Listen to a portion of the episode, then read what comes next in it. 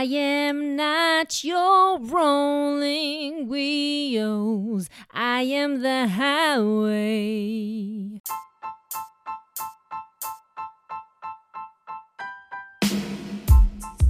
This is not just another fitness podcast. Why? I touch on subjects that not only have I experienced, but most likely you or a person you know has probably experienced it as well.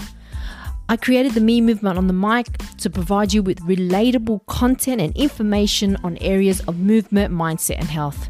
I'm on a mission to help you filter through life to help you break free of the fitness stereotypes and embrace you while still enjoying a gelato or two. So join me, Sally, and let's get this episode started. Hello, Zoya. But I have to I have to introduce you with your full like name, like Dr. Zoya. Don't worry about your last name, but I'm not gonna I'm not gonna I'm not discrediting the last name, but the doctor thing is pretty full on. Yeah, no, it's pretty cool. Um, Welcome. I became a doctor last year sometime, and I'm still still getting used to it. So yeah, it's a pretty cool title. the next the next question is for um I feel ashamed for a Middle Eastern person, but can you tell me how to pronounce your surname?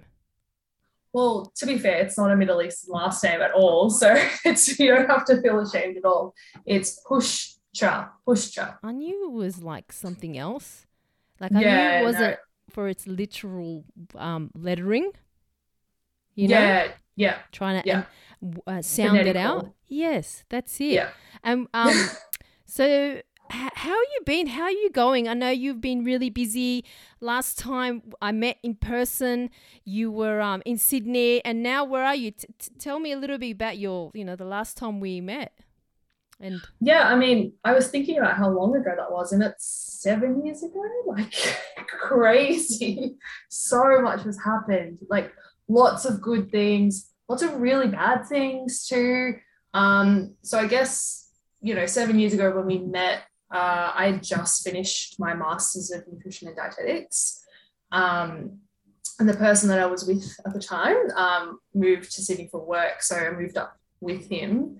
Um, ended up joining you know some sports teams and that's how i met you um, just to make some friends it's hard to make friends as an adult sometimes um, yeah and from there uh, that relationship didn't really work out um, i unfortunately had quite a few family deaths um, that were quite significant um, that really rocked my world as as you can imagine i'm sure um, but through all of that, um, you know, I kind of I started strongman or strong woman training. Um, that kind of you know that I guess lean into strength training was a really important in part of my healing process. I think um, you know building building that armor, that physical armor, but then you know also allowing myself to kind of I guess go through those emotions as well. Um, so went through that. I ended up studying again. So I went and did my honors year because I knew I kind of wanted to get into research. Um, all while I was working as a dietitian during that time. Uh, eventually did my PhD, so started that I think four years ago, finished that last year. Um, now I really I work as a researcher, so um, work as a researcher and also coach, do nutrition coaching with um, Fortitude Nutrition as well. So a bit of um, bit of my fingers in every pie there. So yeah, that's kind of really what's happened in the last seven years. That's amazing. I just have to say that I was terrible at I don't even know what it is. American football. I couldn't even catch the ball. Like gridiron. Gridiron. That's it. Going from like bodybuilding to catching a ball athletics, it's just uh, my brain was mush. Plus, I was trying to compete back then. Um, but you know, you you were like so like great hand eye coordination. Everything was. Oh, fun. you think so? Yes. And I, like, oh, I can't catch the ball. But in saying that, you know, um, you've had such a difficult and challenging journey, but you've almost like upped it with the amount of studies that you've been telling me. Like on one hand, you've got all these personal struggles and you know um, obstacles, and on the other hand, you've got all this study. Like, how did you go juggling all that? I mean, to be fair, I I wonder how much you know burying yourself into some work and studying is actually just you know trying not to deal with those things that are happening. And absolutely would agree with you know that being the case. Um, but you know everyone deals with situations like that differently and i've definitely dealt dealt with it. Um, and yeah it's you know I, I love studying i love learning and that's always been part of who i am even since i was a, a child if you ask anyone in my family apparently I always used to come home with new facts every day, like from primary school.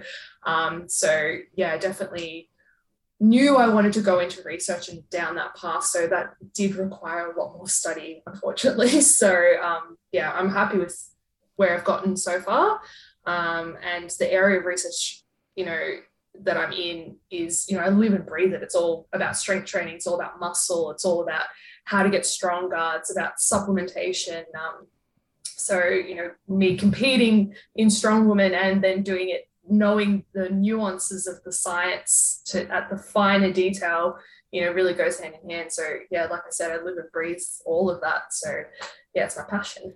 so, if anyone is listening, and I hope there are people listening. Um, um, Dr. Zoya's got her research background. She's a sports dietitian. She's a strongman performance dietitian. I mean, you've got all these you know, aspects of your education down and it's amazing. So tell me, like you said that you were a kid and you'd love to to to to pull out some facts like why sports and health and fitness?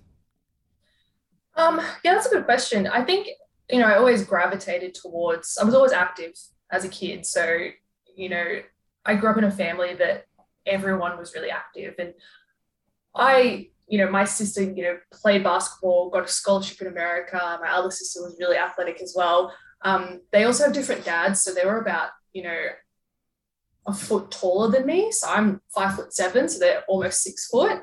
Um, so they had a lot of natural athleticism. So I think I always felt like I had to catch up. So I worked really hard as a kid to kind of push myself to become athletic. How athletic I was, I mean, that's to be debated. But you know, I I did a lot of sports as a kid, and then in my early 20s, I really fell in love with CrossFit. Um, so competed in that. So I have this tendency to, when I do something, when whatever sport, I have to get to the best level and compete and you know push myself, and that's been the case in everything I've done. So, you know, CrossFit. Um, I then you know did gridiron. So we met, but then I ended up joining a full kit team and played gridiron know, was a running back there, got absolutely smashed because I don't know if you remember, but running backs are the ones that get given the ball. So I would get pummeled all the time. So I had to learn how to take a tackle, um, which was great. And then got really injured doing that, of course. Um, and that's where I kind of fell in love with strongman, um, you know, because I always was really naturally good at strength training. So to compete at that, you know, in that type of sport was really great. And I, the challenging and you know you can rock up to a comp and it, you have a mystery event and you have no idea what it's going to be until you get there. So i like that um, mystery behind it you know to kind of be really good at everything to kind of throw yourself out there. So yeah i guess that's that's where it came from. Ah, amazing. And um, flicking through your Instagram page, you're quite a colorful character, and I think in a good way, colorful's different. Um, and I really enjoy reading the posts about your heritage and your background and the food associated with it. Tell me, a tell us a little bit about that. Yeah, so um, my mum is Macedonian. So she was born there, came over when she was, I think, a teenager, teen, yeah, late teens, early 20s. Um, my dad's side is Russian, uh, but he was born here, um, but grew up with very, very Russian parents that, you know, fled fled the war, were captured in working camps, and you know came straight after the war. Um, but you know, really made a life for themselves here, but brought with them their food and their culture and um, you know my russian grandparents were actually very open about food. So they back in the 90s i remember my grandma making kombucha. Like she was you know ahead of the curveball there.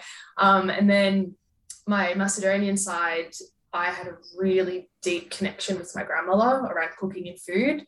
Um, so, you know, Macedonian food is very influenced by Turkish food. So there's lots of similarities in terms of the food there. Um, but, you know, grew up making pastries, bread, um, you know, Macedonian hearty dishes, that sort of thing. And I'm sure it's a sim- similar thing for you. Um, you know, food is more than just calories. It's we use it to celebrate, we use it to commemorate. We, you know, when you go to your mum's house, you know you can't eat beforehand, otherwise you're going to get fed, that sort of thing. So, yeah, I mean, that is part of your identity as well. So, yeah, that's, and I think that heritage and that background really helps me, you know, connect with clients and, um, you know, when I make meal plans for clients, it has to be delicious. It has to be something that you're going to eat and love and enjoy eating because you know it's not going to be sustainable otherwise. And I really thank my heritage for that. But hang on, yeah. hang on a second. How do you fit into this like weight loss, uh, social media wave? Like, how are you fitting in here when you're seeing like flicking through a feed or flicking flicking through? I think I saw it on TikTok it was some kind of miracle juice. How do you fit into that? And, you know, why are you so different? And, and how do you deal with people that go, hey, I'm just going to buy this, um, you know, vinegar slash lemon and olive oil, cayenne pepper juice that's dramatically made me shrink a size in 30 days? And go.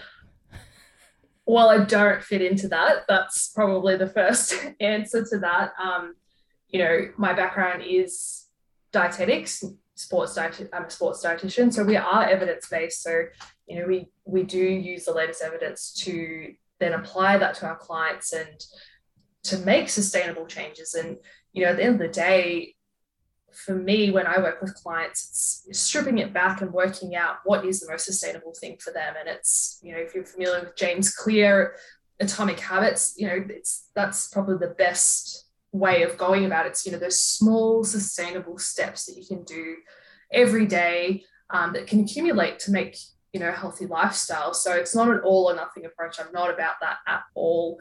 Um, it's about, you know, when I work with clients, it's so individual. So if the client wants to count calories and I think that that's appropriate for them, then sure, like let's work around that because there's benefits for that. You know, you learn about portion sizes, you learn about um, you know, calorie dense foods, that sort of thing.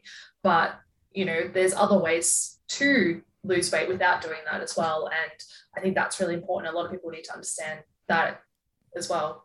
And it's really about getting the basics right, I think is the biggest thing. You know, 6% of the Australian population eat the recommended serve of vegetables.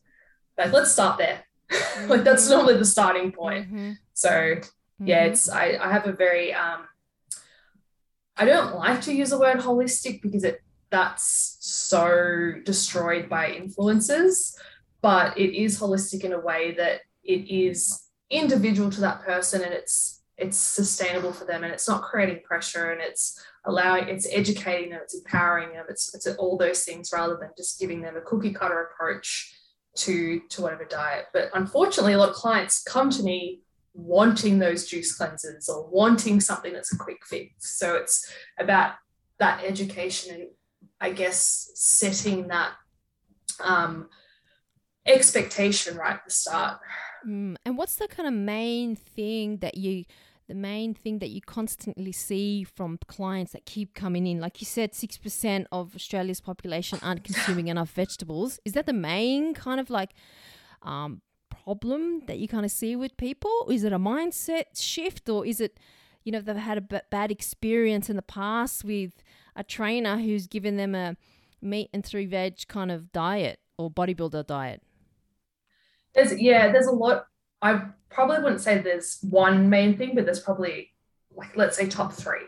So the first one would be that all or nothing mindset. So, yeah, like you said, you know, getting a, a meal plan from a a bodybuilder and expecting to eat broccoli, rice, and chicken every day. And, you know, if they don't stick to that, um, then they feel like a failure and then they will cycle and then, you know, um, relapse and then binge eat and it creates all this diet cycle that is not sustainable for them so it's that mindset of switching it from an all or nothing approach to you know what's one thing that i could do better today? Or you know something's better than nothing. Or you know what are the things that i can do that are in my control that i can actually do? And based on my lifestyle and how busy i am you know it might be okay i'm going to have to buy packets of um, salad mix because i've got kids and i'm busy with work but that's a good way to get veggies in. So it's you know using that the second um, is probably, you know, not understanding what the basics are. And a lot of clients don't really get what healthy eating actually is because their idea of healthy eating, um, if I use that same example of chicken, broccoli, and rice, that, that's normally what their idea is of healthy eating is um, compared to well, you can actually have a chicken sandwich or even a ham and cheese toasty, and that can still be healthy. Um, so it's creating and understanding and educating what health is and what that means to them. Um, and then the third one um, is probably um, uh, willingness to change.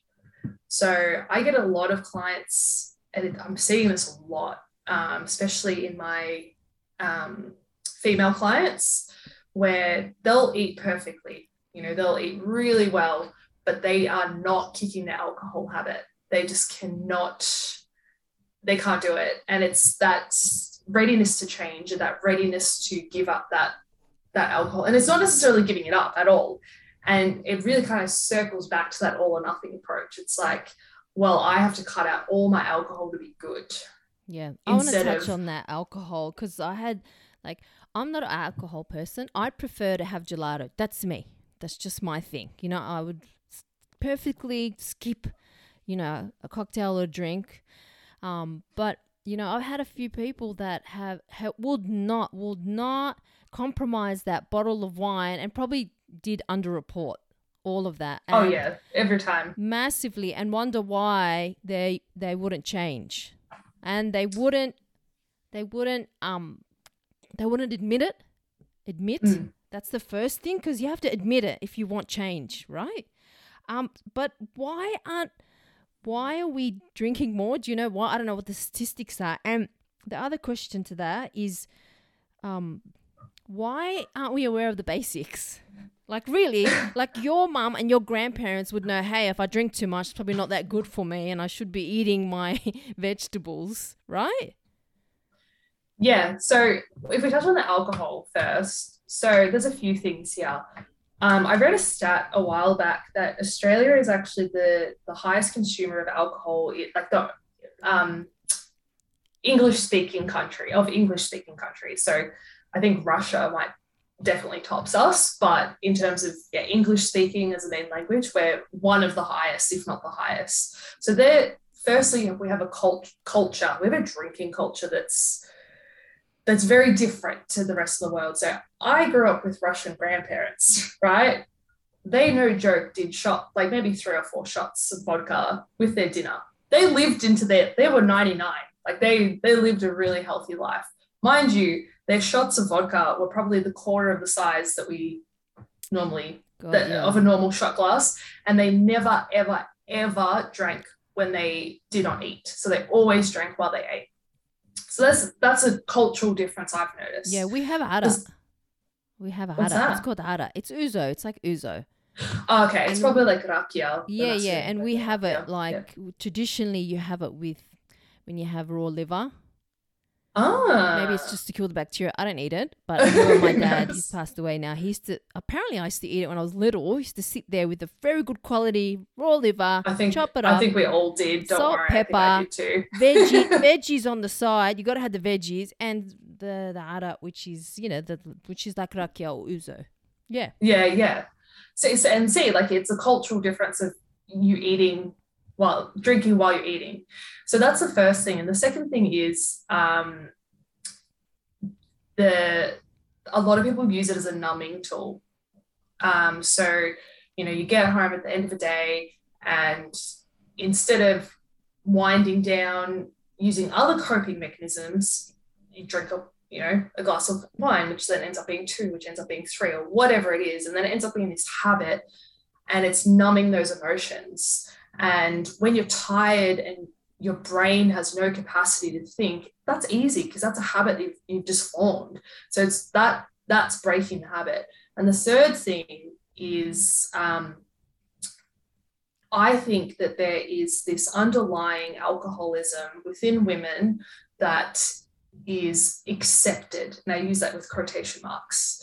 Um, that, you know, no one would look twice or, you know, people joke about, you know, mummy juice or um, have you heard of mummy juice? No, never. oh, it's like it's like it's like moms getting drunk at lunchtime while they're like playing while they have play dates with their kids. Um, so there's it's that and that it's that's accepted. And also, you know, they're drinking wine over beer and not going out to the pub and it's at home. So it's like this weird thing that it's almost like this 1950s um, something housewife. Yeah, and it's yeah, and it's it's so under the radar that it's becoming dangerous. And it's, you know, I don't know if you saw a while back, there was an Instagram post of um, an Instagram page, and it was actually a campaign against alcoholism. And in every photo, there was a girl and she had, held, had a drink in her hand. And she was like, you know, partying at like really beautiful locations and, you know, really nice photos. But not once did someone ask, you know, are you okay? You're drinking, you have a drink in your hand every time. So it's this, again, this cultural thing that it's normal, it's fine. So they're yeah they're the three things that I think they are. Um, I'm sure there's research at it, but yeah, that's kind of what I think it is. And and it's a massive thing too, especially with um breast cancer. I think there's a direct yeah. correlation between there's a huge link. Yeah, uh, alcohol consumption and women who have you know breast cancer. I actually read a stat, and it's um, two to three standard drinks a day can increase your risk of breast cancer by thirty percent. That's a lot. It's massive. And, and, you know, and I haven't even spoken about, um, you know, if you've got a family history. Yeah, exactly. Like, exactly. My mum had it last year. And, um, you know, we don't have a family history or anything like that, but it's scary. And she's like 80. Obviously, age it, it, matters in terms of recovery. But if you know that there's something that you can do just a little bit to prevent it, you know, it'll make a massive difference. Massive. And look, the thing is, I love wine. Like you probably can't see it, but behind me, I've got a wine fridge. So I'm like legit, Ooh, really serious about my wine. But it is about, you know, finding those times that are appropriate and, you know, not using it as a numbing tool and using it as, you know, when I have friends over and we're having dinner, it's like sharing that experience of having a really nice bottle of wine. Um, and then I, you know, nerd out about the where it's from and like what it tastes like, what the notes are, like that sort of thing. So it's it's like you know when you have an indulgence, I'm so, sure with your gelato, it's like it's being mindful of it. Yeah, and it's like a ceremony. Like there's there's like you you smell it and you appreciate it and you exactly. look at it and it's so many different layers rather than just gorging and just drinking open your gullet and drinking the whole bottle. You know what I mean? Exactly. Exactly. So unlike the topic or the, the, the term you use, like numbing. People numb, right? You come home, you've had a big day, you have a glass, couple of, it's normal. COVID, what do you do? You're in your pajamas. How how do you know you're numbing? Yeah, that's um that's the question. um I think it takes a lot of self-reflection for people. Like I don't want to go too much into this because it's really an area of psychology, but um it does take a lot of reflection to kind of work out why. It's it's asking yourself, why am I having this drink right now? You know, is it because I actually like the taste and I, am I'm, I'm enjoying it, or is it because I've had a hard day at work and you know I just I need something to kind of forget about the day? Mm. And look, it's fine to do that occasionally but when that becomes your only method of, co- of coping that's when it's that's when you know you slip into a problem and it could potentially become alcoholism um, so yeah it's asking why why am i having this right now and look it's it's the same with food people numb with food as well it's not just alcohol um, and it is you know stepping that stepping back, I I use um, the HALT method with my clients. So, you know, before you consume, whether it's alcohol or food, you know, you ask yourself HALT. So it's an acronym for hungry, angry, lonely, or tired. Hmm. So you ask yourself, am I hungry? Do I actually have physiological hunger right now? Or is it emotional hunger?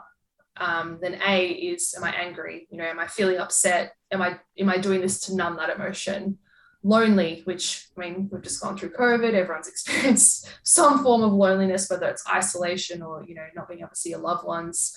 Um, you know, numbing because of that, and tired. You know, when we're tired and sleep deprived, we're going to you know reach for foods that reach for more foods. We're going to eat a lot more because our hunger hormones are all over the place. So it's it's stepping back, taking that moment, and you know using that acronym. That's amazing. That's so good. Like I think I do it sometimes when I when I I'm in a bad habit. Um, I just go. Mm, is, I can't remember what the science is, but you know when you consume something, you've finished eating, and is there's some kind of lag between food reaching the gut and then the brain going, mm, I'm full because I always go, yeah. just wait a couple of minutes, just wait, you know?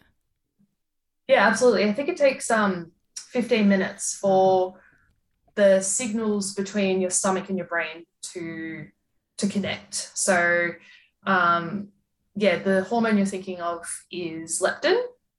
So that's a hormone that makes you feel satisfied um, after eating. And that's also the hormone that is quite suppressed when you have sleep deprivation as well. So you don't feel as satisfied eating because you're tired and you're not producing as much leptin. Wait, are you saying that sleep is important? Yes. well, why is it so hard for everybody to ac- accept that? Do you find that, that that's one of the little basic things that you've kind of you've mentioned vegetables? We need to know we need to have veg- veggies. The bait that's one of the basics. I'm I'm, I'm connecting the dots here. Uh, alcohol, don't have too much. Yeah. Have some food with it. That's another thing. And um, you know this this last bit, like, what do you think about that? Yeah, so I can't remember exactly what the term is called, but there's almost this um, procrastination, sleep pro- procrastination. That's what it's called. When people are um, kind of prolong the time for them to actually go to sleep. And it's this idea that you're going to miss out on something. Um, you know you whether it's emails or um, you know watching that that next netflix show or whatever it is it's you know it's just habit and routine and it's it's building that and it's valuing sleep and it's you know understanding the importance of sleep and become and creating a ritual around it is so important. So you know have have your phone switch off. It's 8 p.m. or whatever time, in at least an hour before bed, you know, dim the lights, get that melatonin up, um, you know, read a book before bed, whatever it is, but creating a ritual for yourself to kind of get that sleep because, yeah, sleep deprivation is a, a real issue. And it's not just diet and lifestyle, you know, sleep deprivation can be a cause of a lot of mental health issues as well. So, yeah, definitely. And uh, what's that probably a meme or something going around like if you're not sleeping well it's like you're, you're drunk you're day drunk oh yeah it's i've heard, it's not even a meme there's a study on oh. that um where they um got groups that were sleep deprived deep, uh, sleep de- deprived oh, tongue tied um and got them to do a driving test and it was they their reflexes were just as bad as blowing over like being drunk drunk driving. so yeah, it's not great. I, I kind of liken it when I used to go out back in the days when there were clubbings. There was clubs you could actually go out and dance, and then the next day, because I only had like four hours sleep, I was like so slow. I'd go for the high calorie dense food. Yeah, Macca's was on the list, all that stuff. And I couldn't quite hit that mark unless the next day, uh, like that night, I would sleep and feel a bit more refreshed the next day. And that's going out and partying. Imagine if you do that practically every day. Yeah, exactly. How is the body supposed to function? I mean, it doesn't. It eventually breaks down. It's you'll feel crap and yeah, things that eventually, you know, start don't start what you probably don't even know how sleep deprived you are until you actually get a good night's sleep. Yeah. And Does it affect your digestive system? I'm actually not too sure if there's any research on that. I'm sure it does, because um, there's a lot of research coming out now with um, circadian rhythms. So it's about like your body clock and how that affects um, your hormones as well. So it can affect insulin, um, so the way that you digest sugars. Um, so there were studies done in shift workers. So shift workers are much more likely, the ones that do night shift are much more likely to gain weight and uh, have a higher risk of developing diabetes and obesity than people that aren't shift workers. And it's all to do with that circadian rhythm and, um, you know, I guess sleep deprivation and that chronic sleep deprivation. Um, and yeah, just not, um, your, your body clock's so out of whack. So even if you're not a, um, a shift worker and you're still having a lack of sleep, your, your body clock is still out. So it's, you know, creating that, that, um, balance. Yeah, um, and sometimes you can't help it. As you said, there's shift workers, you got mothers with newborn babies. How would you, like, what are your top three tips for people who aren't really sleeping well but want to lose weight? It's 2022. I want to get into a good habit. What are your top three tips that you can give the listeners to, to get them not motivated, just on the right path? from your in general or for, yeah. or for sleep? Let's go for sleep. Well, if you think about the hierarchy of nutrition and the importance of, you know, in order of importance, sleep is really at the bottom. It's the base. It's the base of that. So you've got sleep being the base, you've got exercise, you've got um, mental health, and then you also have nutrition. So without sleep, those pillars can't stand. So you have to create that foundation of sleep because that's where your body recovers. That's where your body um, regenerates for the next day. Um, it affects your mood, it affects everything. So if you get that basic base right, then you can start really focusing on those pillars of nutrition, mental health, and exercise. But I guess um, you know, three tips for improving sleep. You know, as I said, that routine, creating that routine for yourself, whatever that might be. And within that, you know, not looking at your phone, um, dimming down the lights, and, um, you know, even trying a melatonin supplement if that's something that you need to do. Um, that can be really beneficial to kind of get your body clock back on track. You know, it's something that I recommend to athletes that are traveling when they go across um, time zones, and it's really effective for that um, but initially could also help people. Um, but yeah, those those are the three main ones. Yeah. You talk about routine. Tell me about your routine. What does your day comprise of? And you know, what are you eating? I saw your whose food was that? I, I, saw this on Instagram. What's that? Is that burek or something? Oh, burek. Yeah, yeah. yeah. It's like, t- oh, tell the, us what it is. Because I love that stuff. The round one is called maznik, actually. Okay. Um, so that's just like a filo pastry and it's kind of done in spiral. It's got carbs in it, Zoya. What are you doing? Come on. Lots of carbs. Delicious carbs. um, carbs are life. Um, so we use, that's a, um, a once a year treat for us. So that's something we make for New Year's. So we will hide a coin there'll be a slice for each person in the family and spin it and then whoever gets the coin gets good luck for the rest of the year so that's kind of a yearly tradition that i don't even worry about those calories because it's once once a year that i eat that sort of pastry. I think I've had so that tray great. once on my own. I think. I'm sure.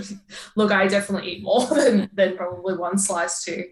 Um, but okay, so you asked about routine. Yes. My routine. So um, I'm an early bird, so I normally get up in the morning, I will walk my dog. I've been doing a lot of training with him actually.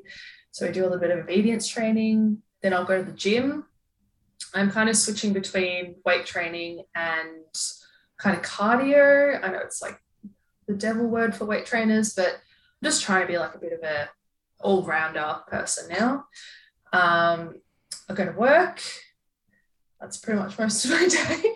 What are you eating? I go to work. Tell me what your day. What am I like. eating? Yeah, we want to get into the nit and grit. Um, That's the best thing. In, so in summer, I I normally opt for smoothies. Um, so heaps of fruit. Um, I do pop, pop in protein powder. Like it's probably protein powder and creatine are like the only supplements I take. Um, do that. So at the moment, I'm really enjoying mango, banana, um, and vanilla. That's great. Snacks, I I sometimes snack. It's it depends on my how hungry I feel. Yeah, so if I snack, I normally have yogurt, um, like a yogurt or like a high protein yogurt, veggies. I do a lot of veggies, like eat heaps of veg, heaps of fruit. Um, a muesli bar, just like a Carman's muesli bar. I normally have a Carman's muesli bar in my bag all the time. I actually don't like them at all. Like they're not my favorite, um, but it's a food that does the job. it's like if you're hungry, you'll eat it. So I always have a Carman's muesli bar in my bag. I yeah, muesli bars are overrated. Um, for lunch, I've just been having like sandwiches, like chicken sandwiches, tofu, um, sometimes leftovers.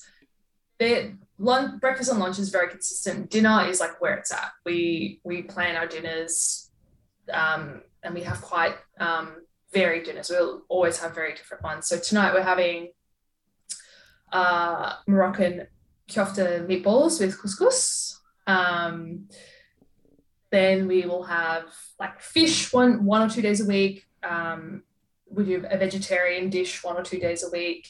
Um, so it varies. Our dinners are like a lot of variety. It's all based on season. So what's in season, what looks good. Um, and we kind of do follow a formula with dinners. So we might have, we'll have red meat one day a week, veggie two to three days a week, fish, um, you know, two, two days a week. And then the rest will be something else random. So that's normally how we do it. So that sounds very, um, very different, very eclectic, very busy in a good way. What would you say to someone who's not really a cook, doesn't cook, can't be bothered? Um, they've been on a diet before and it's the meat and veg, and you got to cook. You got to cook these meals, right? What would you say to someone who's uh, doesn't cook, can't cook? I think that is it a bad thing? Are they going to be shamed? Are we going to shame them on this show? No, absolutely not. I don't think um, it's a shameful thing at all. But I do think that cooking is such a life skill. Like you, you have to know how to cook, whether it's the most basic, you know, pasta sauce um, or just like a chicken salad or whatever's easy. Um, start small. So, you know, pick a dish that is something that you get really excited about and then, you know, make it a few times Spaghetti. and like, try to master it. Whatever it is, it can be pasta every night if you want. Um, but I think that yeah, learning how to cook is it's important. It's it's a skill. Nutrition is a skill. You, you know, it's you can't just you know not have the knowledge. Like you can't um just do it and not expect to have to learn some things or develop some skills. Yeah, definitely. Um, yeah. So definitely keeping it basic. Basic, basic. Yeah, and that's not a bad thing because you got to have that foundation, right? Yeah, and like you said, with you know, if they're just having meat and three veg and the same dinners, start by, you know, introducing one thing, something new, just one new thing, whether it's a different type of grain, whether it's a different type of vegetable, whether it's a different type of meat, you know, or a different technique of cooking that meat, you know, just mix, tr- try one thing, see how you go, build confidence, and then, you know, slowly start from there. I wanted to talk to you about this topic that keeps coming up, and I'm seeing it in in TikTok, especially. Um, I don't know what your thoughts are, but there's a lot of shaming online. And I feel mm. like TikTok is massive. Like you, I, I follow this uh, model. She's a plus size model, Tessa. I think Tessa or Teresa. Red hair, gorgeous. But people feel the need to say, you're fat and you're overweight, which means you're unhealthy, like straight up in the comments. I know that you know, obviously you can't speak about your clients. That's, you know, that's a personal thing. But have you ever come across that? And have you ever come across it in social media where you are taken aback? And can you judge someone purely on how much they appear to look, how big or small they are? Like yeah, clinically, so, can you say, hey?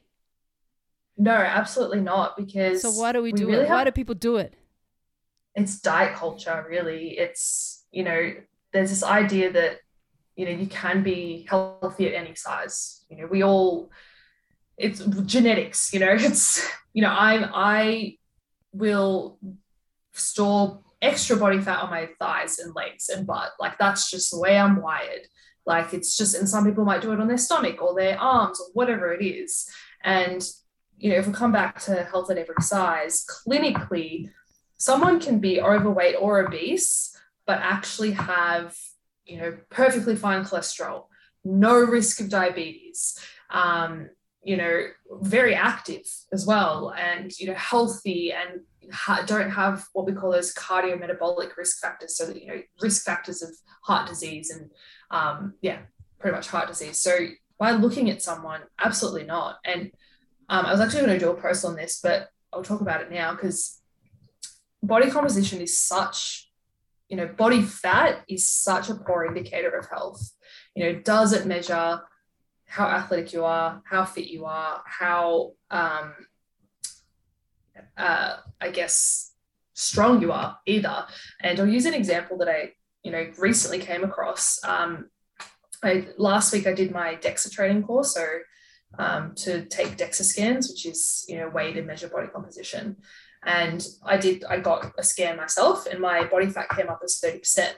It's like, oh shoot, like that's a lot of body fat. Like that took me aback. Um, but you know, if I strip it back and have a look at it, it's like, oh, actually, I have no visceral fat. So that's fat around your organs that you know increases your risk of cardio like metabolic risk factors or diabetes. Um, I'm also really strong. Um, I'm also really fit. Um, so really, my body fat percentage doesn't matter. And then the same week, I actually did a BIA scan. So you know you, you can do those in the gym, and that came up as 20%. 20% body fat. So, like, such a big variation. and people hold on to body fat so much um, as a idea of health and being perfect, I guess, and idea like being ideal. And it's such, you know, it's such an arbitrary measure of health because really the, the most accurate way to measure your body fat is through cadavers, so like dead bodies, like cutting up dead bodies. So it's it shouldn't be an indicator of your health at all. Do you feel like it's worse for females? Oh, absolutely. Yeah. Uh, I'm, I'm not sure. I wouldn't say worse. I would say different. Different. How so? Different. Well, because men still experience body dysmorphia and uh, I guess, you know, feelings of inadequacy of their bodies, um, whether it's, you know, not being lean enough, not being muscular enough, not being tall enough. God, so many men get shamed for not being tall enough. Um, so it's different um, to females because you know females, I think, um, we've been pummeled from very young ages to look a certain way. You know, back in the nineties, all those really skinny models were you know the ideal. Things are changing slightly, but still social media is a highlight reel and it's not a real realistic representation of people's bodies and what they actually look like so yeah that totally makes sense especially about um, women being pummeled pummeled through the media at a very young age even by schools and other females it's always it's almost like it was a normal kind of cycle that you went through um, you know i just wanted to touch on one more thing um, you've got a lot of experience. Obviously, you've studied a lot. You've taken a lot of time to perfect your craft. And again, always go back. Then there's the social media bikini models that come on and are selling a product and they've got a million or so followers. Does that ever, I don't want to say irk you, uh, disappoint you? Or do you feel sometimes like the urge of like commenting and be like, that's not right? look, I try to stay out of it. I try to stay out of it and I try to make my page hopefully something that people go to and they know it's valid information. You know, it's been researched, it's evidence based. I'm not going to, I don't sell snake oil. I don't, I don't know if you can tell, but I don't have lip fillers. So I don't, I don't sell products to profit from. And, you know, actually being as a dietitian, there's a lot of things we can't do. So we're not even allowed to do testimonials um, otherwise, we can lose our dietetics wow. license wow. Um, because that's technically not evidence based. Um, so, you know, I'm as much as I would love to, you know, sell a supplement, make heaps of money. It's it's not ethical for me, and it's you know not within my morals. And those people can do those things, and that's fine. Um, it's, I mean, it's not fine because it also can be dangerous in some ways. But I just try to focus on what I'm doing and put out quality information and, and be that reliable source for people that follow me. Yeah, and that's I think that's very very noble of you because it's very easy to put a comment on someone's page and say, "Hey, you're talking about being confident and being positive and owning yourself, but obviously you've done a before and after picture and you've had multiple surgeries or what have you, and that's that's fine, but I guess what I'm trying to say is it's good to see the journey because the reader then goes, Oh, I think I'm inadequate because I don't look like that. And Yeah. I wanted to just do this podcast and make that comment um, just to say that there are pages out there that do. Uh, are selling snake snake oil, you know. Um, your page is one of is not that page, but it's so good because it's honest. It's um, informative. It's science based, and um, yeah, I just wanted to close that out by saying just you know it's it's so good to see the growth and especially since you know you've had a lot going on i've been been watching it and um yeah just wanted to say thank you for um holding that torch. Well, thank you very much for that compliment. no it's nice it's nice it's it's nice to see that and i just wanted to to say that to you anyway. Thank you. But thanks so much for coming on. It was a last minute thing. We did make it in time. If everyone wants to jump on and have a look at it's Dr. Zoya, I'll put the link in. You can have a look. She's very entertaining, not as entertaining as me, but she'll get there eventually. Definitely not. Um, thank you so much, and um, I'll see you soon. Thank you very much. Thank you for listening to my episode today. I hope you enjoyed it. And if you did, it will be greatly appreciated if you have a spare 60 seconds to put a review on this podcast. It would mean so much, especially to a small business. Thank you again for taking the time to listen. I'll see you soon. Bye.